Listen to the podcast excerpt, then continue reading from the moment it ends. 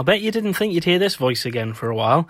Hi, folks, it's Andy Roberts here, and welcome to a special Gialloween episode of the Nasty Pasty podcast, where films that escaped the puritanical video nasty outrage of 1980s Britain eventually drift into to d- potentially deprave and corrupt unsuspecting viewers. It's been quite a big chunk of time since the initial run of Nasty Pasty. We finished in June of this year, so that essentially I could focus on writing my book on the video nasty scandal. That is still happening, but it's going slower than I'd really like because I've just moved into a new home, the internet isn't quite set up, my films are all over the place, and I'm imminently becoming a foster parent in the next few months. As a result, I thought I'd take advantage of the seasonal terror of Halloween and cover the film that I foolishly forgot when we did one of our old Giallo episodes. I was meant to cover Lizard in a Woman's Skin combined with Black Belly of the Tarantula, but I instead substituted Black Belly for the Iguana with the Tongue of Fire. For no reason, apparently, Black Belly had just been completely wiped from my memory. Still, it's a good excuse for a return, so we'll be covering that classic from 1971. And to round it up in a neat package, we'll be covering another Giallo film, namely Lamberto Bava's A Blade in the Dark from 1983. Two Gialli that are over a decade apart. Should be pretty fun. As it's been a long time, and I'll need to oil up the rusty parts, so to speak, and reiterate what to expect from a Nasty Pasty episode. As a huge Mahusive fan of the films involved in the Video Nasties scare, I decided to branch out and find films that were so similar in content that they really ought to have been nasties themselves, based on the same yardstick. The main goal of this is to highlight how stupid the whole fracas was, but almost as equally as important is introducing you listeners to more obscure films that are at least thematically similar to the Forbidden Fruits themselves. Firstly, I go through a synopsis of the film, and beware, spoilers are plenty through the whole episode, so your skipping function won't be too much use here, I'm afraid. After the synopsis, I'll then talk about the film, about its production if possible, the cast, the plot, similarities, inspirations, before talking about the releases and their treatment in the UK. As mentioned before, today's films are The Black Belly of the Tarantula and A Blade in the Dark, both Giallo films which we've covered many a time before now. With that now on the table, let's return in full force with our first film today.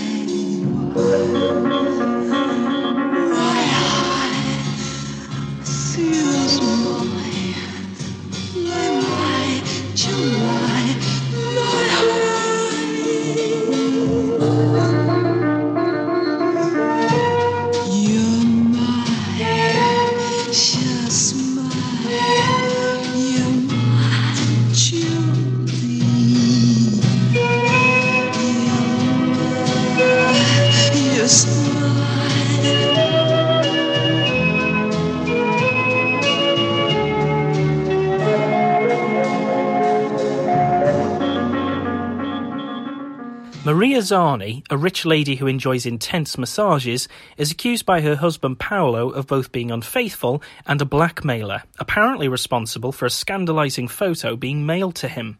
While denying that she's involved, Maria nonetheless telephones someone once Paolo leaves, while at the same time, a gloved stranger picks up a freshly poisoned needle.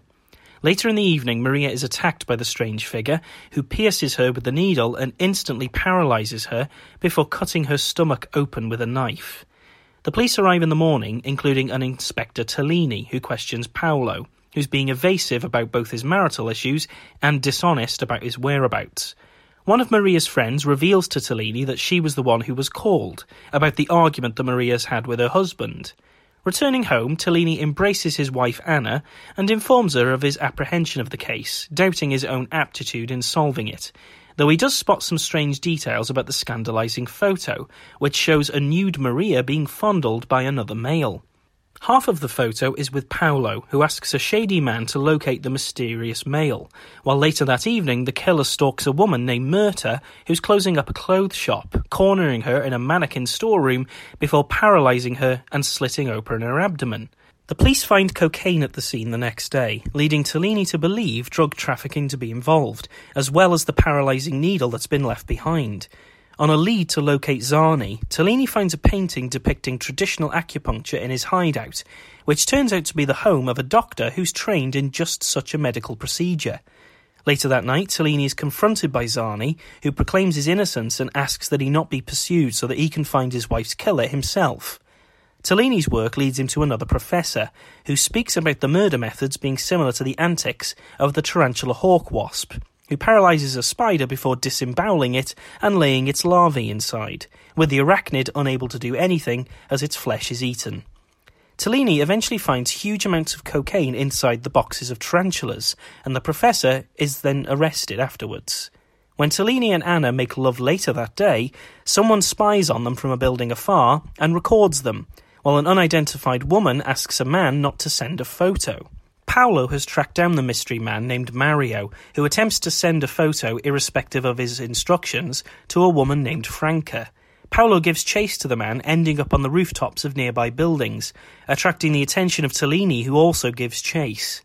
Zani eventually catches up to Mario, but fatally struggles with him and falls to his death.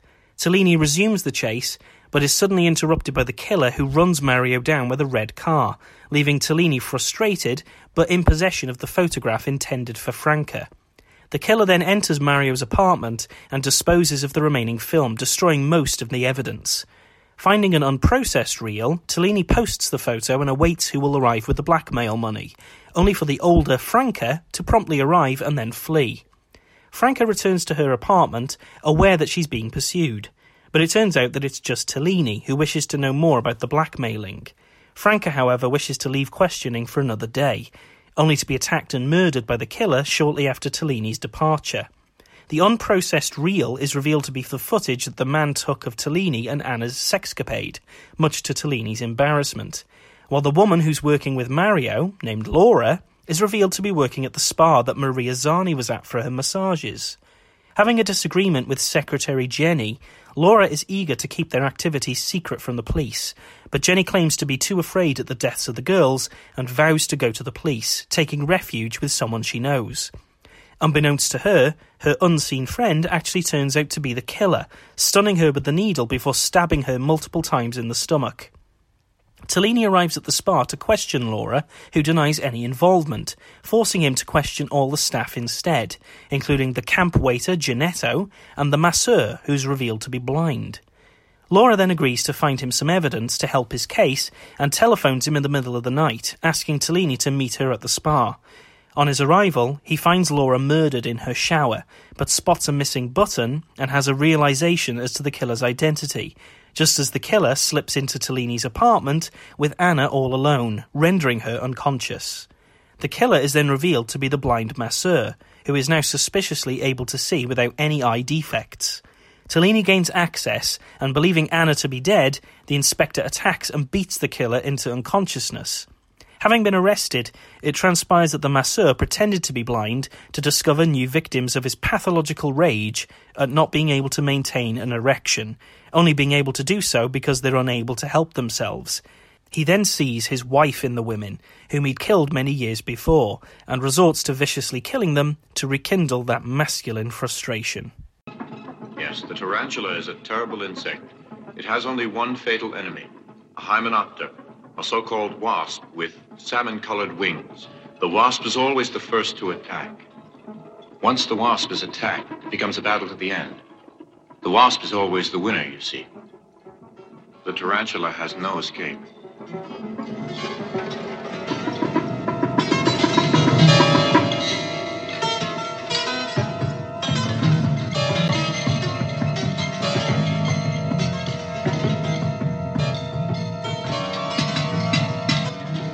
To finish the battle, finally, she'll sting the tarantula. The tarantula is stung and paralyzed by the wasp, who will then disembowel it in order to put her larvae there. You understand? The tarantula remains alive while the larva is nourished with its flesh. Thus, the victim can do nothing to defend itself, though aware of being disemboweled and eaten alive. I understand. I wanted you to see this because of its analogy to the method used in the two murders. It's been interesting, Professor. Thank you. But coming back to the second victim, how well did you know her? She was an acquaintance, not a close friend. Now, you must excuse me unless, of course, there's something more to ask. So, we're back in the world of Giallo once again. Animals, numbers, gaudy fashions, flowery interior design, and of course, J&B whiskey. This little sanguine number is from 1971, released during the huge flood of gialli unleashed by the success of Dario Argento's landmark classic The Bird with the Crystal Plumage in 1970. As a result, it's a fairly typical Giallo film in lots of ways, but like so many examples, it has its own individual bouquet that genre fans can enjoy. Directed by Paolo Cavara, the film focuses on a string of vicious drug addled disembowelment killings, seemingly triggered by some undisclosed activity at an exclusive spa facility. The inspector in charge investigates the crimes, all the while battling his own insecurities, a whole sea of red herrings, and of course the vicious killer himself. It opens with a rather impressive display of erotic massage, with the lovely Maria played by Barbara Bouchet, relaxing and being pampered by a masseur. It's quite a charged opening, and one that's quite similar to how Sergio Martino started his Giallo Torso a few years later in 1973. It then reveals that she has a husband who's accusingly waving a compromising photo at her, suspecting her of purposely causing the melodrama. While it doesn't exactly establish either character in a particularly positive or negative light, you get the impression that Maria is probably going to be your central character, especially since Bouchet's star quality would make it seem quite likely. Cavara, however, pulls an Alfred Hitchcock out of the bag, and no sooner have we settled down to Bouchet as our heroine that she performs the full Marion Crane and suffers a brutal death at the hands of the mysterious killer. On the subject of the murders, it's actually much like Iguana with the Tongue of Fire, in that the modus operandi is pretty unique amongst Gialli. The killer pierces the victim with an acupuncture needle, dipped with a venomous agent capable of rendering the victim in a state of full body paralysis. Once they're in this state, he proceeds to slice open their stomachs with a blade, with the victim being alive, conscious, and completely unable to stop the agonizing demise. It's a very dark and sadistic methodology, but we'll discuss more about the specifics related to the killer later. Another kill has the shop owner Myrta becoming increasingly aware of impending danger before being chased by the killer into the shop's back rooms. This bit in particular is very stylish, with lots of bumping into glitzy mannequins and the claustrophobia of being boxed in by multiple displays of ladies' clothing. It certainly harkens back to the fashionistas in peril of something like Bava's Blood and Black Lace, but there's a wildly disorientating camera technique too, where it's seemingly uncontrollably swinging and veering madly in all directions amongst the panic of Myrta trying to escape quite worthy of Andy Milligan's work with his infamous swirl camera technique. The effect is quite successfully panic inducing as it whirls around unsteadily as the soundtrack intensely blares. Jenny's death is also similarly disturbing as it utilises the tried and tested method of revealing that the killer is someone known to the victims, as she's comfortable letting them in. Another nasty edge is brought to the scene, however, as the killer appears much angrier and frustrated than normal, repeatedly stabbing her in the gut quickly rather than taking his time. While some of the kills are gory, the blood isn't dwelt upon too luridly, and these scenes maintain that Giallo exclusive ability to remain classy as well as perversely violent. The murders aren't the only thing, however, to impress the viewer. The high octane chase between Mario and Paolo on the rooftops is equally as thrilling, especially due to some deft editing and masterful pacing. It culminates in a scene very similar to Argento's Cat o' Nine Tails, which was released the same year, in which the two men struggle, leading to Paolo's fatal plunging from the rooftops to the ground. Like most scenes of this nature, it was clearly achieved with a dummy or a mannequin of some kind, but there's more of an impact this time as the body actually smashes a window during its descent.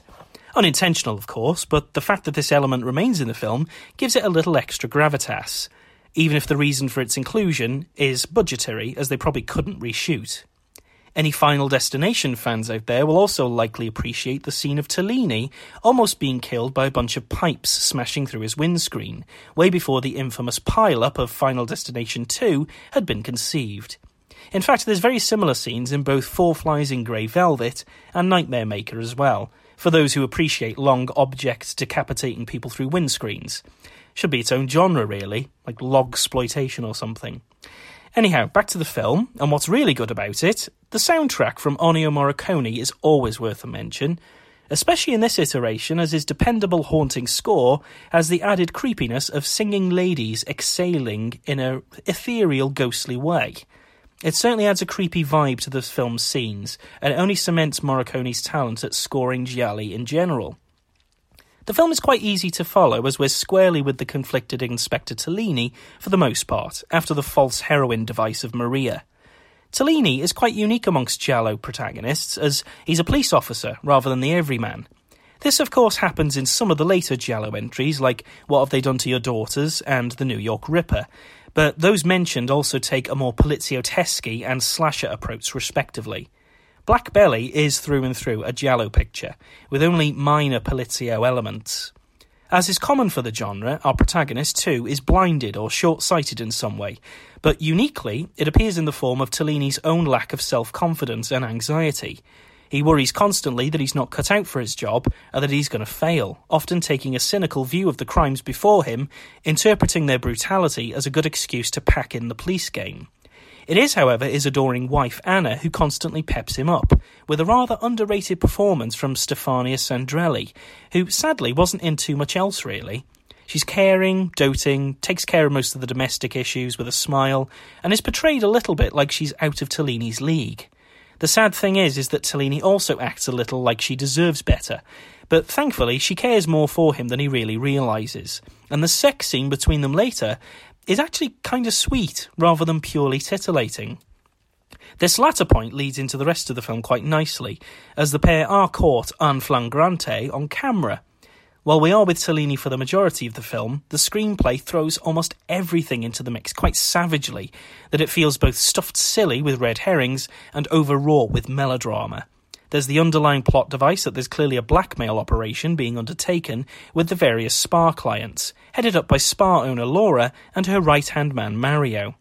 Receptionist Jenny is also involved, but in a conflicted, I'm not comfortable with this kind of way. This plot device takes up the majority of the film's mystery as you scrutinise all the players to see who out of these blackmailers will be the killer.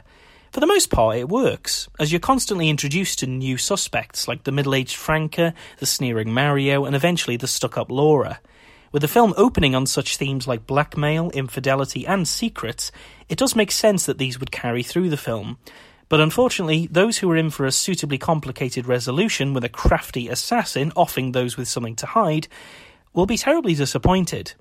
As with most of the dead ends or perfunctory characters in a gialli, this entire subplot is one giant red herring, as the murders have absolutely goose egg to do with the intrigue of getting dirt and extorting cash. It's a bit of a shame, really, but such is the game that giallo films play.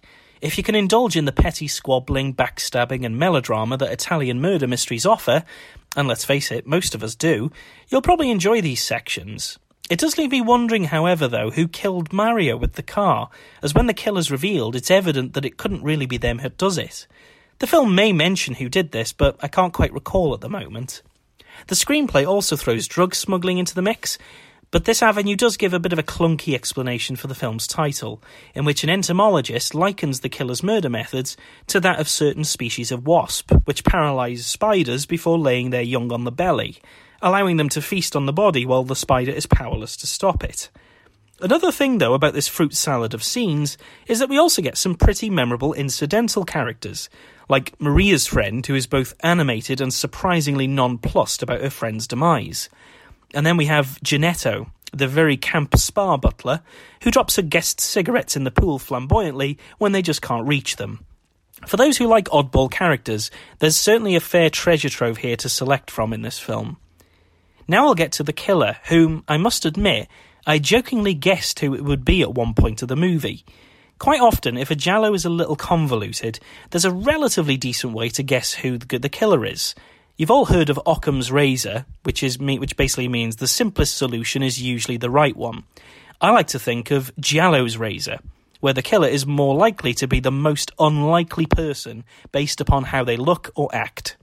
As an example, there's a Spanish Giallo called Blue Eyes of the Broken Doll, who, spoiler alert, the killer turns out to be a woman in a wheelchair. I also equally guessed that one correctly because as soon as I saw the wheelchair, I thought this is going to be some contrived reason why she can suddenly walk and go around killing people. By the same process, as soon as I learned that the masseur was blind, I just thought it's going to be him because reasons. And that's exactly what it turned out to be. The masseur remains unnamed, but his chief feature is that he wears sunglasses constantly due to blindness, though it's later revealed that he's actually shamming. In quite a frequently used trope, he's a raving misogynist who murders pretty girls because they remind him of his wife, whom he'd killed years before due to mocking his erectile dysfunction. While it is a little stereotypical, this situation does occur worryingly more often than we'd like to think in the real world today. His bizarre method of killing seems to be a literal revenge on his wife, paralysing them so that they can't reject him, push him away, or pose an argument to his desires. He runs his hands over their bodies, almost savouring the sexual side of his appetite, and likely trying to inflame his passion enough to regain his erection. Of course, when this doesn't happen, he then angrily slices his victim's stomach open, symbolically killing his wife all over again in a cathartic ritual. Conceptually quite horrible, but the way that all this information is catapulted at us towards the film's conclusion is a bit of a cheat, as there's no way to work this out before the ending approaches. But fortunately, that's not the point of the conclusion. This is Inspector Tellini's tale, after all, and upon realizing who the murderer is, realizes that his dear wife Anna is in danger. In a tense finale which sees Tellini rescue Anna from the clutches of the masseur, he sees her paralyzed and assumes the worst. This emboldens him enough to fight for the woman he loves, and he beats the masseur senselessly until he's a bloody pulp. It's a real empowering moment for Tellini, as not only does he overcome his feelings of inadequacy to save Anna, but he solves the case in doing so, thereby solving his own paradox. It's a pretty satisfying ending, even if the killer's identity and motive are average at best. Ultimately, Black Belly of the Tarantula is fairly standard in terms of the structure, but it has some fairly decent protagonists to get behind, with enough of the Italian flavoured red herrings and dramatic excess to keep most genre fans cheesily grinning from ear to ear. Main protagonist Inspector Tellini was played by Giancarlo Giannini, an Italian actor who was an Oscar nominee for his leading role on 1975's Pasqualino Sette Bellezze, or Seven Beauties as it's known elsewhere. He also popped up in 1997's sci fi horror Mimic, serial killer flick Hannibal from 2001, two 007 flicks Casino Royale and Quantum of Solace, and he's even recently appeared in the miniseries Catch 22. Laura was played by French actress Claudine Auger, who is most famous for playing the role of femme fatale Domino in 1965's James Bond flick Thunderball. She appeared since in a few Italian movies of note, namely 1968's The Bastard and Mario Bava's video nasty entry A Bay of Blood. Interestingly, she was also Miss France way back in 1958, so she's got quite the illustrious career. The brief but memorable role of Maria was played by beautiful veteran Giallo star Barbara Bouchet, whom we've encountered before when we covered Fulci's Don't Torture a Duckling.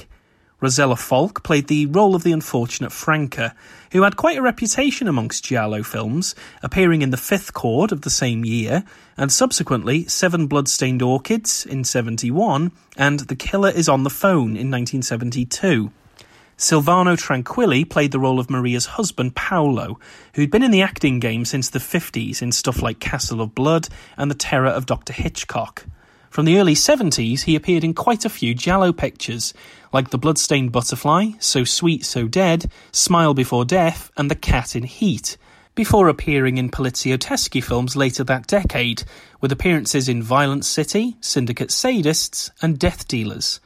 Shop owner Myrta was played by familiar face Annabella Incontrera, whom we've seen before in the Giallo flick The Case of the Bloody Iris. And it's a similar story with Barbara Bach, who played Jenny. We've encountered this Bond girl before when we covered Short Night of the Glass Dolls, another Giallo, and also Island of Mutations.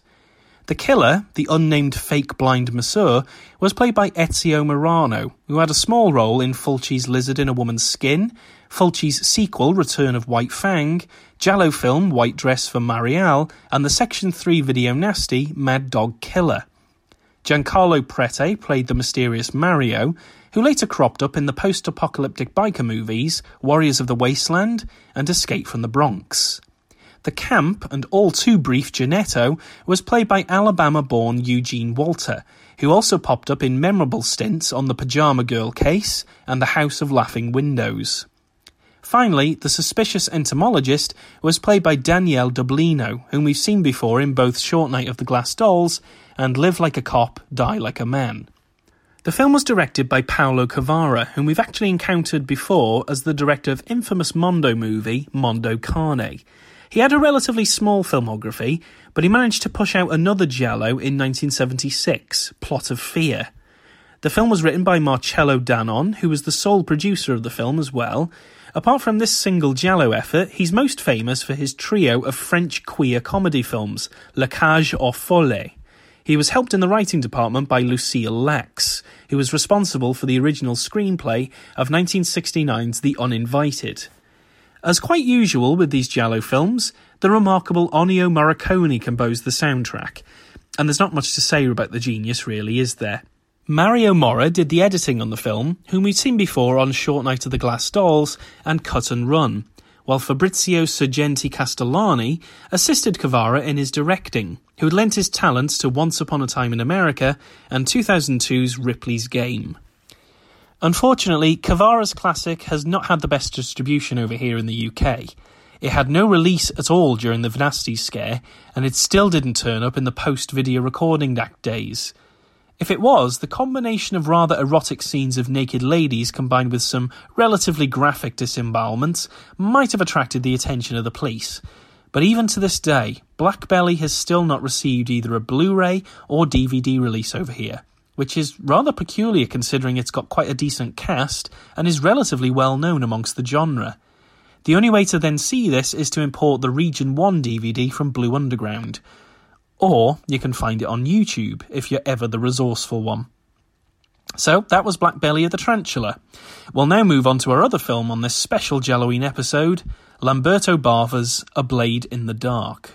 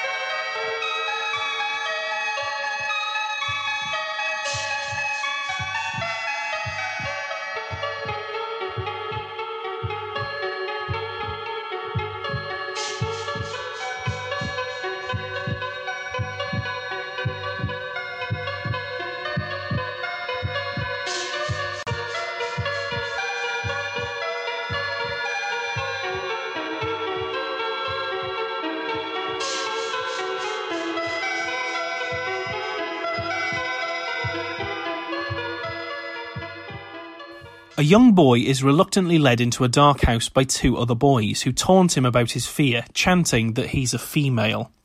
As they throw a ball down the basement stairs, challenging him to retrieve it, he descends into the shadows, only for a piercing scream to emit shortly afterwards. The now blood soaked ball is then violently catapulted at the boys, causing them to flee. In the present day, music composer Bruno is moving into a countryside mansion owned by his friend Tony, where he intends to work on the soundtrack to a thriller that is currently unreleased, revealed to be the scene from the opening. Meeting with the director Sandra, she explains to Bruno that the mansion is sufficiently creepy enough to inspire his creativity, but evades any questions about the film's final reel, which she wants to keep a surprise. Meanwhile, at Bruno's mansion, a mysterious figure enters his living room and uses a craft knife to slash violently at a magazine displaying women's breasts. Soon, Bruno returns and works on his composition, while the intruder still lurks on the property. After detecting a faint whispering, Bruno explores the corridors and is watched by a distinctly female figure. He is suddenly alarmed when a strange lady called Katya emerges from one of the closets, frightened of a spider. Calming her down, she explains that she's a neighbour who's a friend of Linda, the mansion's previous occupant. After a little bit of flirting, Katya excuses herself to go to the toilet while Bruno takes a phone call from Tony, after which he's unable to find her again, but he does find her diary in the closet that she was hiding in. It describes the aforementioned Linda and a terrible secret involving her and a feeling of impending dread over something. As Katya stealthily leaves the mansion through the gardens, she's suddenly surprised by the intruder who chases her and slashes at her with the craft knife. Injured, Katya stumbles into the mansion basement and tries to evade the killer by hiding behind an unfinished wall. When the coast appears to be clear, Katya is attacked and stabbed in the stomach with the craft knife, before the killer stabs her in the throat, finally killing her before dragging her corpse out of the house.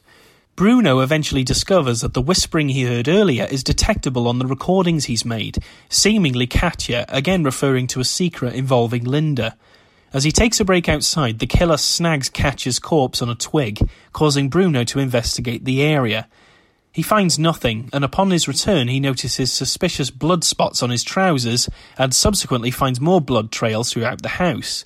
He then finds that his composition is ruined, with someone having trashed the recording devices. Bruno then questions the gardener, Giovanni, about Linda and Katya, but receives little useful information. When he gets back inside, he's surprised by his girlfriend Julia, who's meant to be acting in Naples, but is instead visited on a whim. After recounting his suspicions that Katya is dead, Julia is skeptical, but Bruno puts the pieces together and deduces that Katya has met with Linda the previous night and they've been talking in the closet, which is why the recordings picked up the sounds. Tony shows up the next day and informs Bruno of a locked room where Linda has stored some of her possessions, while Sandra calls to arrange a meeting with Bruno. While working the next day, a girl named Angela arrives looking for Katya, revealed to be her roommate. After she explains that Linda let the pair swim in the mansion's swimming pool at their leisure, Bruno extends the same courtesy which Angela takes advantage of immediately. While swimming, Angela finds the discarded craft knife at the bottom of the pool and goes to wash up in the house's bathroom, while Bruno waits for Sandra at the editing studio. The feminine killer takes a knife from the kitchen and slowly creeps up the stairs as Angela washes her hair in the bathroom sink. Suddenly, she's stabbed through the hand, pinning her helplessly as the killer wraps her head in a plastic bag and violently beats it against the sink until she passes out. Dragging her body over the bath, the killer then slits Angela's throat, killing her before hysterically cleaning the blood spatters with a disturbed giggling. After Sandra doesn't show, Bruno returns home to find the bathroom suspicious, finding the knife gouge in the countertop, a bloody piece of tissue, and successfully comparing the knife blade to the earlier damage. After finding another piece of bloody tissue poking out from under Linda's storeroom door, Bruno is convinced that Angela is dead too, only to then receive a visit from Sandra. After he gets her up to speed, Sandra is interested in Linda and wishes to see the storeroom. The pair find it open, where they discover a bundle of magazines, clothes, and a chest full of tennis balls, which horrifies Sandra, who realizes that she knows Linda, revealed to be the inspiration behind her film and the opening scene. After hearing a sudden noise, the pair carefully explore the mansion, only to encounter a scared Julia who has returned again. After breathing a collective sigh of relief, Sandra leaves, and Julia explains her presence due to her show being cancelled for obscenity. In the morning, Julia is absent from the house, while Sandra places a call to Linda asking for forgiveness for using Linda's life as the inspiration for her film. Linda, however, only cries and simply hangs up when Sandra suggests meeting up. After Giovanni tells Bruno that Julia is always up early, Bruno confronts her about her odd behaviour and she storms off to sunbathe. On his way to the studio, Bruno discovers that Julie has lied about the play being cancelled. while at the studio, Linda enters the editing room and steals Sandra's film reels, hacking the remaining ones using scissors. Back at the house, Giovanni discovers the bodies of Angela and Katya inside a water tank and is then suddenly bludgeoned to death by Linda with a wrench. In the studio, Bruno and an editor discover the damaged print and try to repair it, managing to recover the final scene, which reveals a mysterious female figure emerging from the basement instead of the young boy from before. Sandra, in the meantime, arrives at the mansion, expecting to meet Linda in the garage, but she is suddenly surprised by the dying Giovanni. As she backs up away from him, Linda appears and strangles Sandra to death using the film strips that she stole. A worried Bruno drives home as he realizes that Julia is in danger, while she herself wanders into the garage and finds a huge pile of discarded film. As she sifts through it, she discovers Sandra's body and hears Linda cackling, causing her to flee through the basement corridors and creep around out of sight until Linda's stash of tennis balls inexplicably fall near her, alerting Linda to her location. Dashing into a closet, Julia hides from Linda, but is taunted by her jamming the knife between the closet doors. Bruno finally arrives on the scene, and emboldened by hearing his voice, Julia breaks out of the closet and runs towards him with Linda in pursuit. Just as Bruno reaches the pair, Linda manages to pierce Julia through the chest with the knife, killing her. Linda then runs towards Bruno maniacally, with Bruno knocking her out with a brick. Checking on Julia and finding her beyond help, Bruno approaches Linda's body near a corner, but it's soon revealed to be merely a wig when Linda jumps out of a room and attacks, revealing her to be none other than Tony in a dress. His attack is thwarted and Tony ends up stabbing himself, dying as he stresses that he's not a female. As the film ends, Bruno solemnly explains to Sandra's editor that Sandra had correctly guessed Linda's secret, that she was a tormented male child who was bullied for being feminine, and the final reel of the film had revealed just that. Forget the tape torn into shreds, the diary ripped and burnt, the steps, the sounds. But the bloodstains on my pants, you saw with your own eyes. Yes, Bruno, obviously. And I admit, as spots of blood, they looked mighty genuine. But why not add to your list? That stench out there, the smell of the pool, huh? What are you saying, sweetheart? You're kidding, aren't you? I'm beginning to get tired of your story. Last night there was someone here, Julia. A girl, Katya. I caught her hiding. Katya, huh? And was she nice? Listen, this is serious. I'm really worried that something happened to her. Yes, Bruno. She was killed while you were playing the piano, all right? You know, Julia, you are being slightly difficult. I'm sorry. I slip away for a night, drive all this way to see you, and you waste precious time telling me a story about this weirdo girl called Katya.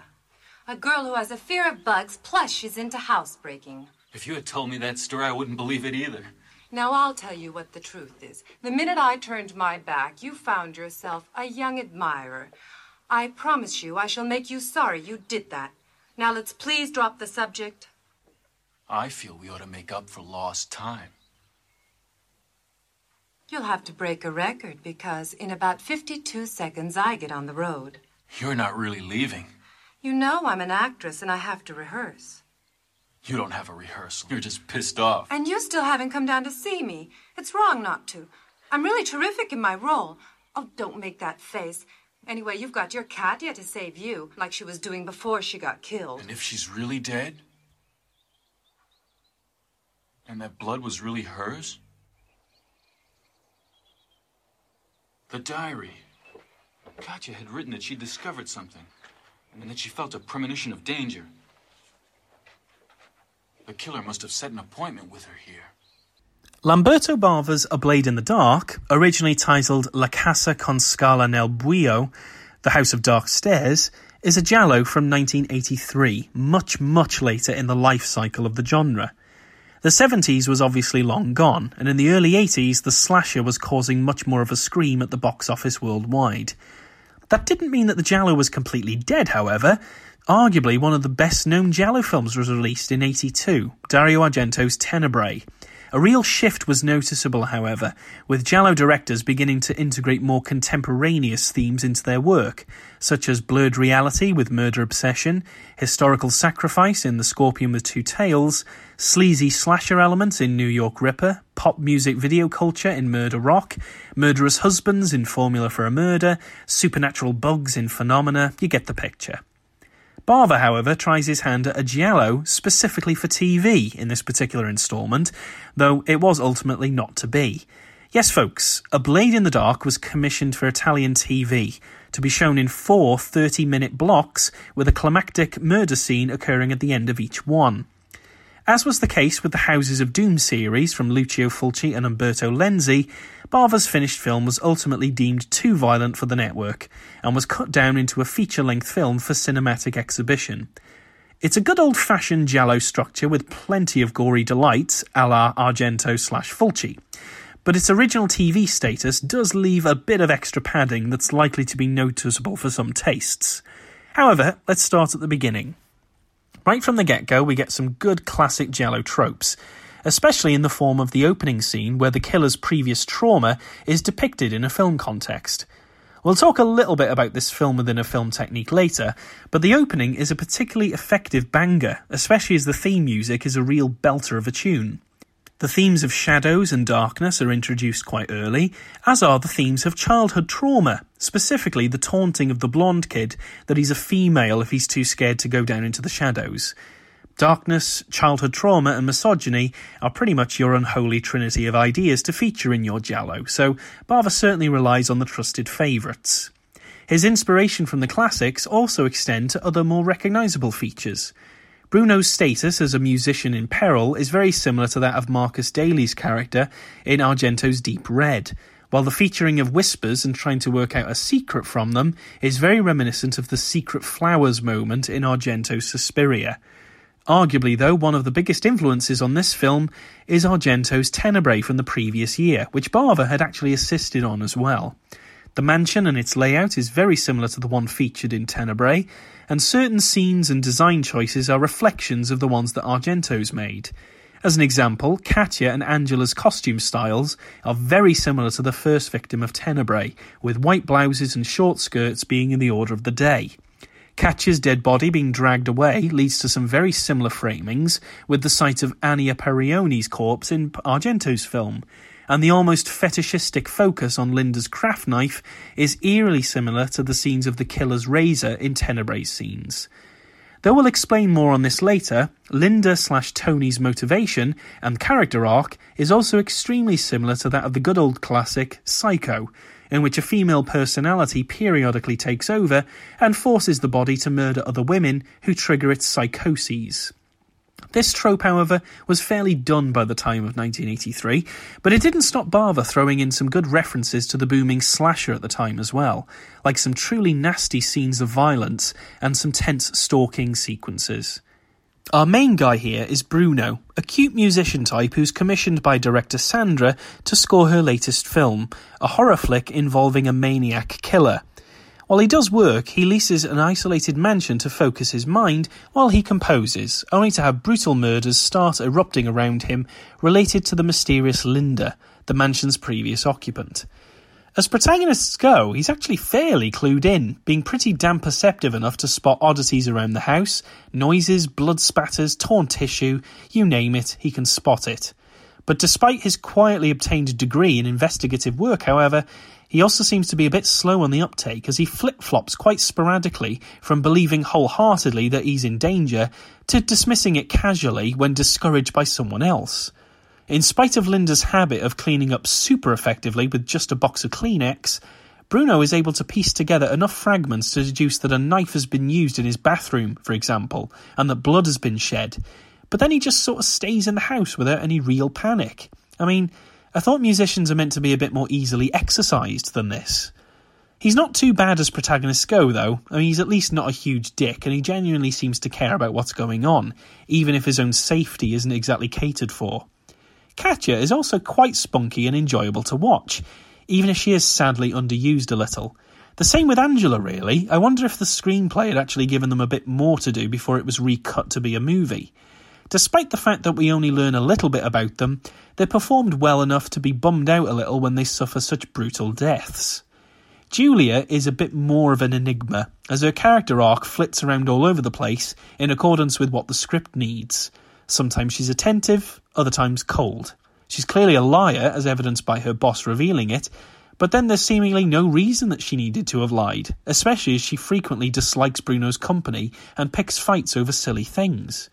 She alternates between believing him about the killings to then admonishing him for his obsession with them. In Bruno's own words, you do wonder how the pair of them ever got together. It's probably for this reason that I didn't get too bothered about Julia's death at the end. Her character seemed a little too functional, flitting around in approach to suit whatever the script required at the time. Giovanni suffers from the same problem, being fairly functional, especially as a red herring with his collage of erotica in his private cottage. Sandra's character is also not as memorable, simply because we don't get to know her too much, though I do have to appreciate her view of alcohol, where she muses to Bruno that she could never live with him as he doesn't possess enough whiskey. A girl after my own heart. This latter bit, though, leads into some of the more odd aspects of the film, which has the tinniest ear for dialogue that I've heard in a long time.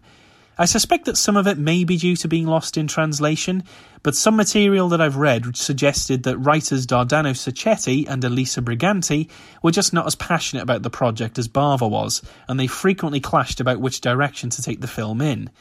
The dubbing by familiar voice actors is partly to blame, but you get some real gems here like, Bruno, it's me, I'm Julia, your girl. Please don't begin with this again. Just please don't begin. You know I'm an actress and I have to rehearse. You know, Julia, you're being slightly difficult. Amongst all these, though, Bruno doesn't gain any points for mansplaining that's not a spider, it's a cockroach to the frightened Katya.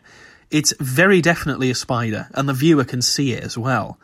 There's also the opening taunting of, you're a female, you're a female, you're a female. I mean, who says it like that? Even for the most fetid of misogynists, the word female feels far too clinical in this context. While the project did start as an episodic miniseries, I can't judge it too harshly, but it does have to be said that some scenes in the film are pretty ponderous. It's rather long as Giallo films go anyway, running at 1 hour 45 minutes. But when you get scenes like Bruno and Sandra wandering through the house when they hear what turns out to be Julia skulking upstairs, which goes on for an agonising six minutes, you can't help but sometimes look at your watch. It also doesn't help that A Blade in the Dark is a bit unique in Giallo land for having the gaudy fashion and decadent interior design notably absent. In fact, the mansion, which belonged to producer Luciano Martino, is so sparsely decorated that it doesn't even feel truly occupied. Even a minimalist decoration approach seems to have more life in it. The house just feels a little bit too vacant, with hardly any pictures on the walls and an abundance of unfinished walls and boxes. Even though I understand that I sound completely jaded at this point, I'd have to just say how fond I am actually of this film. Eschewing the Italian indulgence from the film doesn't make it any less giallo like, or enjoyable for that matter. If anything, it enhances the more popular slasher elements that were prevalent at the time. Certain moments, like the recurring image of the rhythmic snapping of the craft knife, are really effective and they broaden the tension to fill the whole subsequent scenes. Even the slowly creeping movements up the stairs before Angela is killed are teeming with tension, especially with the length of that butcher knife. We can't go any further, though, without mentioning the soundtrack, with the main theme being a particular highlight. In some moments of the film, the music becomes a diegetic piece as, as it's revealed that it's the very score that Bruno is composing, which adds quite a nice touch, really, to how the story is structured. Combined with the opening scene, which is a film within a film, Bava blurs the lines between what's actually real within the film's world and constantly brings to the fore the role of films in violence of this nature. It's probably then no surprise that Linda chooses to strangle Sandra to death using the reels from her own film.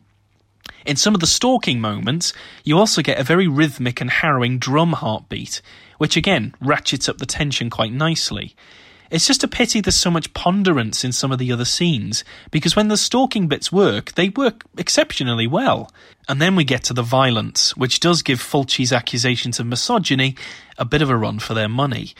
Katya is slashed very painfully on her hand and face in a similar style to Angie Dickinson in Dressed to Kill, just before she's stabbed in the stomach and throat in the basement. Amongst the brutality of this, however, Linda then does take an inordinate amount of time dragging her body through the gardens. Angela, however, gets one of the more brutal feeling kills probably in the whole Giallo genre, with just a few exceptions, like Giallo in Venice. She's skewered through the hand while she's vulnerably washing her hair in the sink, and then she has a plastic bag shoved over her head before being repeatedly battered into the hard sink. When this torture's over, she falls unconscious and then has her throat slit. Even by today's standards, this scene is pretty damn nasty and it feels very overkill. So much so that you wonder if Linda hadn't had a more personal vendetta against Angela. The other murders in the film are less intense than the first two. Giovanni is bludgeoned with a wrench, with a bit of blood spurts, but Sandra's strangulation and Julia's knife through the heart are relatively bloodless by comparison.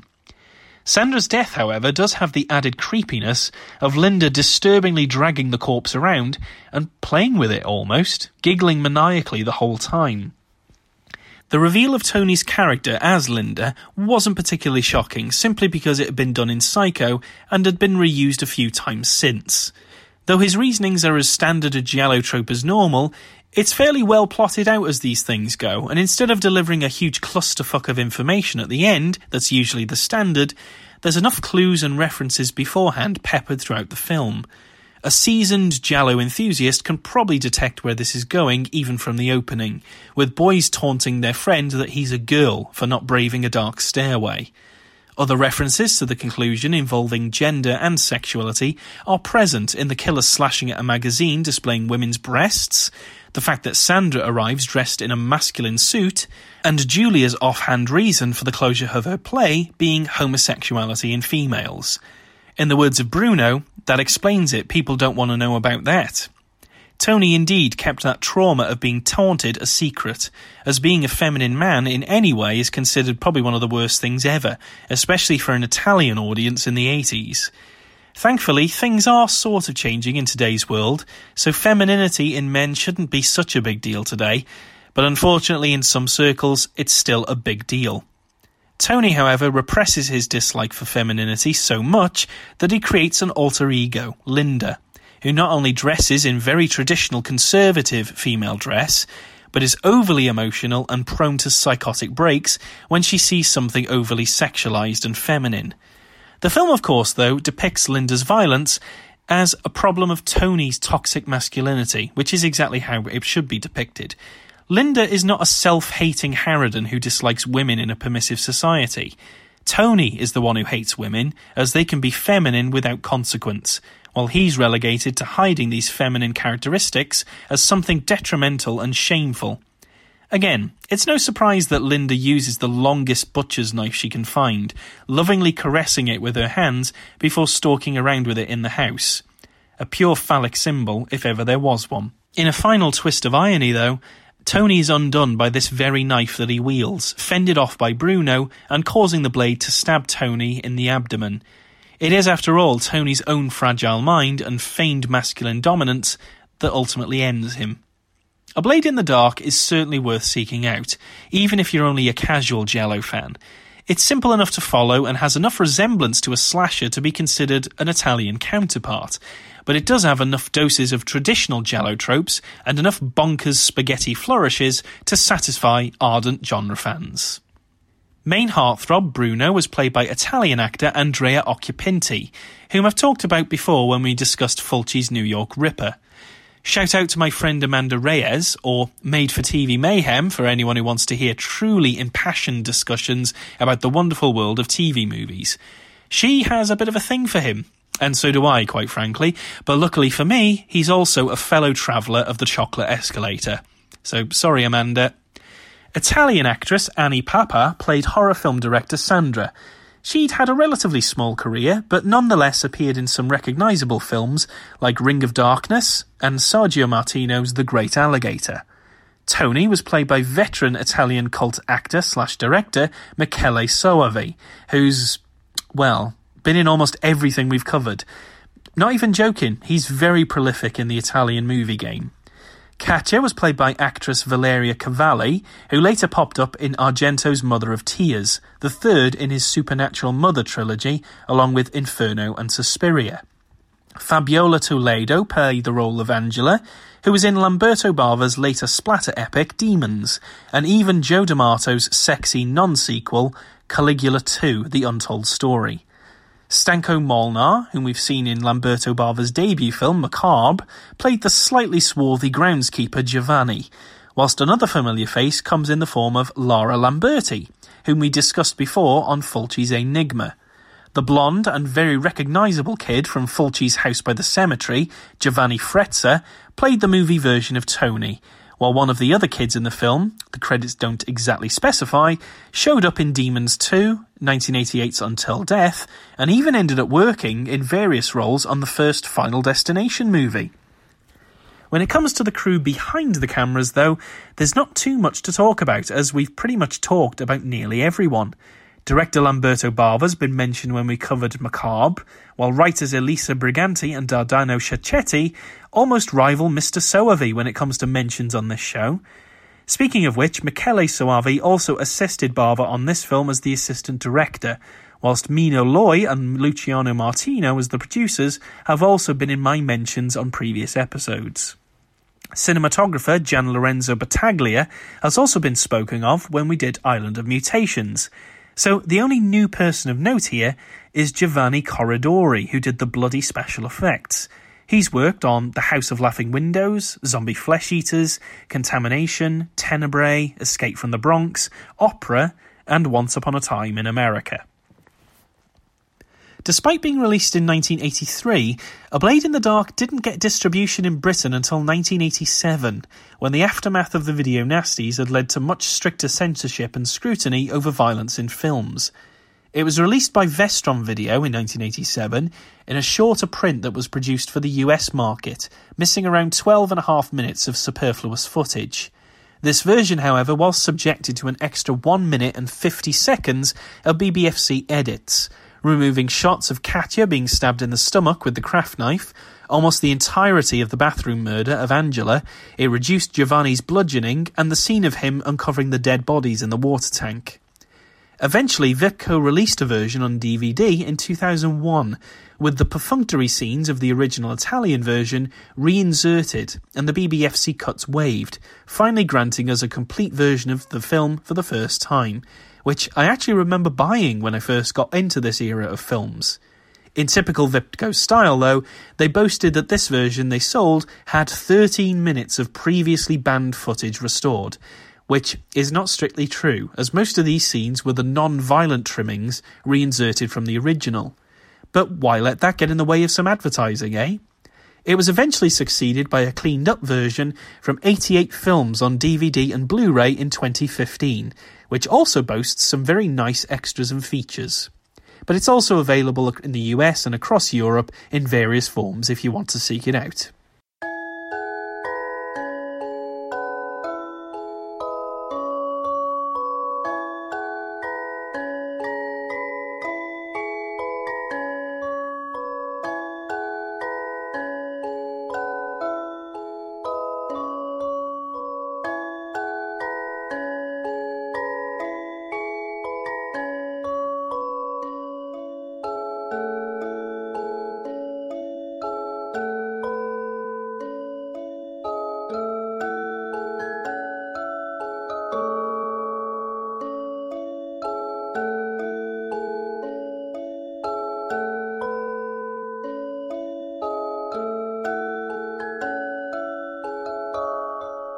Well, folks, that's the end of this special Gialloween comeback of the Nasty Pasty.